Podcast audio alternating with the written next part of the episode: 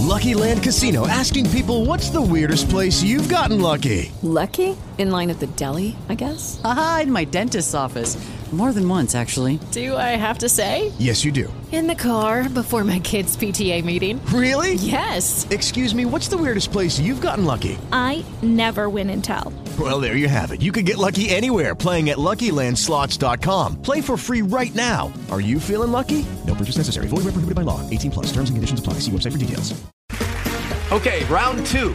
Name something that's not boring. A laundry? Ooh, a book club. Computer solitaire, huh? Ah, oh, sorry. We were looking for Chumba Casino. That's right. ChumbaCasino.com has over 100 casino style games. Join today and play for free for your chance to redeem some serious prizes.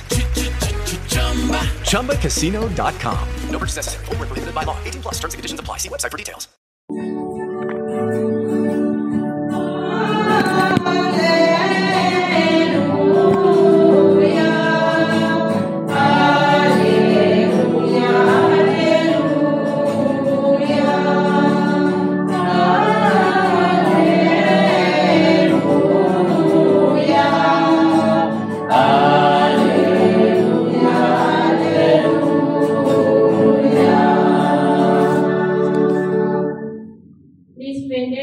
Come assi nel mondo, che ne non della parola di vita.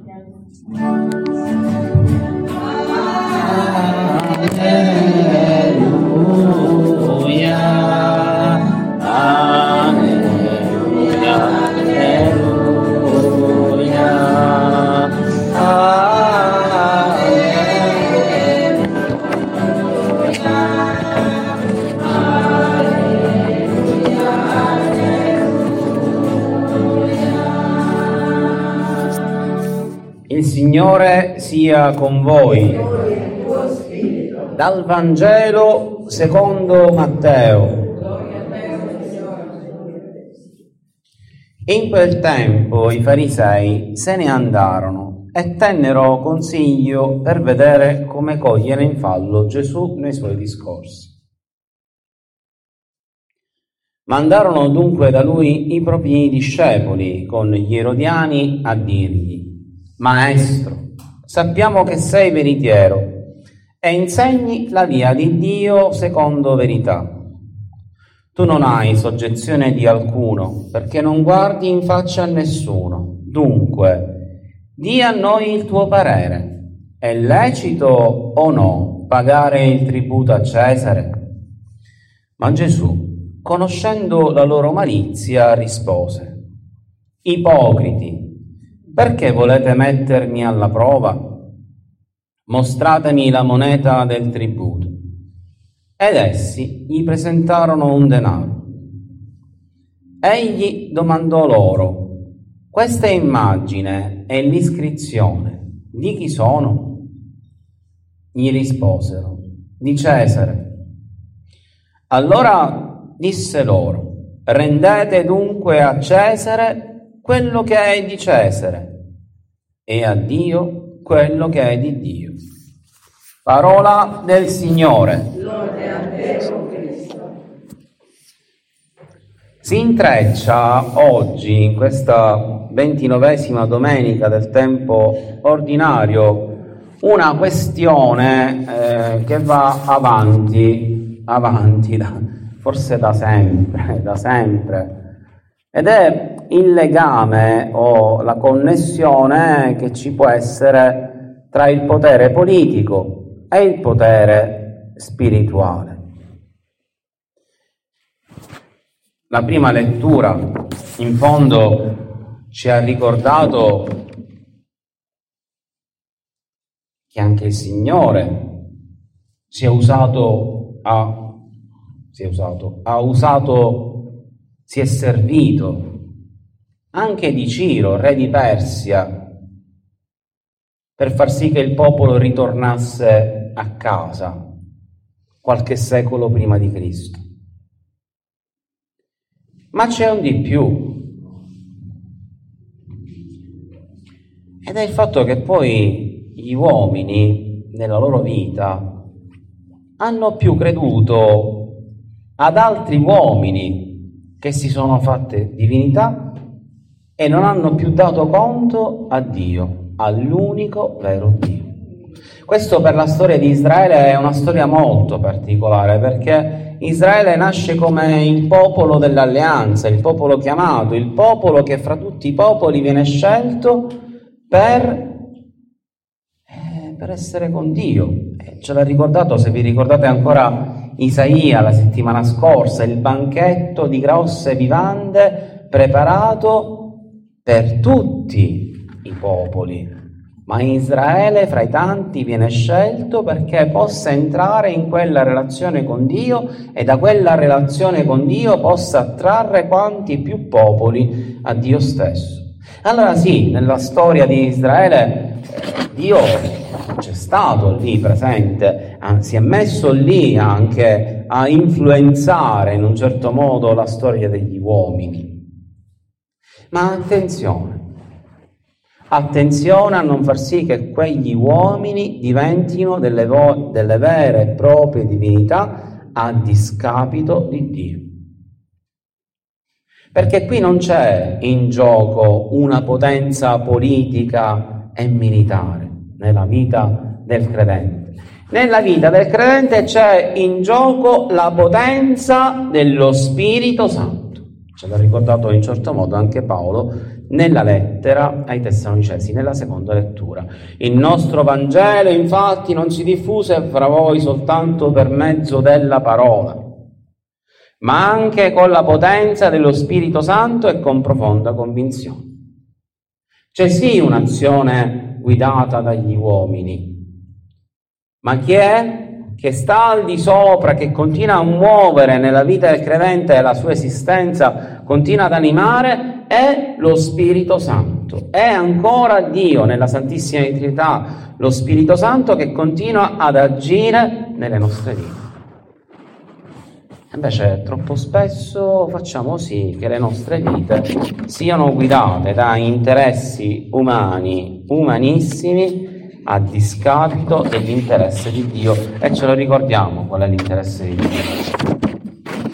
L'interesse di Dio è che questa umanità sia finalmente salvata. Davvero questa umanità che non ha pace, che non vuole vivere la pace, si renda conto che l'unica salvezza viene da Dio.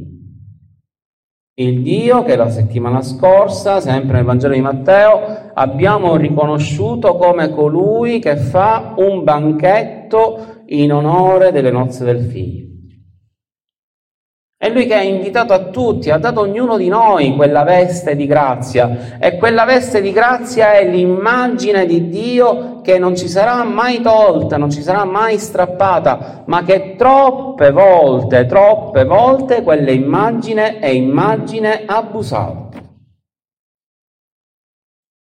L'immagine di Dio in tutta questa umanità è un'immagine abusata, è un'immagine abusata è un'immagine violata. È più facile per noi mettere mani in tasca e trovare un simbolo che non è di Dio che cercare dentro di noi e scoprire invece la realtà di Dio in noi. L'immagine di Dio. Dov'è? Dove teniamo nella nostra anima, nel nostro cuore, la vera immagine di Dio? È messa lì pronta sempre a ricordarci che la nostra vita è una vita altra, è una vita alta la misura del Vangelo, dell'amore che il Vangelo ci annuncia di, di vivere, è una misura alta, altissima. E invece le nostre vite umane, umanissime, fanno conto con l'umanità che diventa divina. Ecco questo senso di queste parole. Rendete dunque a Cesare quello che è di Cesare e a Dio quello che è di Dio. Gesù, ancora una volta, dinanzi a quanti sono lì pronti a farlo cadere, supera rimandando a un'altra realtà. Rendete, restituite, ritornate a Cesare quella moneta, quella moneta dove c'è l'immagine dell'imperatore del tempo costituito re e Dio. Ma a Dio, a Dio date quello che è veramente. E qui c'è in fondo tutta la nostra vita che deve passarci davanti e di come abbiamo dato conto ad altro e poco conto a te, Signore, che sei il totalmente altro. Perché prima ancora di far cadere Gesù siamo caduti noi tante volte. Abbiamo inciampato noi stessi nella falsa immagine di Dio, ancora di più quando questo Dio l'abbiamo usato, l'abbiamo manipolato per autorizzare gli uomini a fare le cose più atroci. Dio lo vuole. Cos'è che vuole Dio? E qui c'è questa immagine. Restituito a Dio quello che è di Dio. Io là mi chiedo, ma io sono di Dio? Riconosco che la mia vita è di Dio. Riconosco che, che il mio agire è secondo Dio, che il mio pensare è secondo Dio. Riconosco in me l'immagine anche, perché no, anche del Cristo crocifisso. E riconosco ancora di più poi nell'altro anche questa immagine del Cristo crocifisso. Riconosco che ci sono tanti uomini, tante donne e tanti bambini in ogni angolo del mondo che soffrono. Perché nel nome di un Dio che è diventato denaro, potenza, abbiamo adorato non più l'immagine, ma lo stesso denaro addirittura. E a Dio che cosa restituiamo? I peccati. Abbiamo restituito a Dio soltanto i nostri peccati. O Dio voleva anche altro. Lui che è l'agnello che porta su di sé il peccato del mondo. Forse per caso questo Dio voleva che anche noi ci facessimo testimoni di questo messaggio di salvezza, che vivessimo nella nostra carne, nel nostro cuore, nel nostro spirito i segni della passione di Dio per l'umanità. Cosa stiamo restituendo a Dio? Che cosa? Che cosa? Di chi siamo? a chi appartiene il mio cuore, a chi appartiene la mia vita. C'è quella frase anche di Paolo, so a chi ho dato la mia fiducia. A chi ho dato la mia fiducia? Dov'è la mia fede? In cosa ripongo la mia speranza? In chi ripongo la mia speranza? e l'opere della fede, che opere sono? Sono opere fatte per interesse, solo per farmi vedere dagli altri. Guarda come sono bravo a fare la carità. Come al solito, il Signore mette davanti a noi uno dei grandi mali del cuore umano, che è l'ipocrisia. Ipocriti, ipocriti, sento questa parola rivolta ai farisei, agli erodiani, e ipocrita mi sento pure io. Eh sì, Signore, abbi pietà di me peccatore, abbi pietà di noi peccatori che abbiamo false monete tra le mani.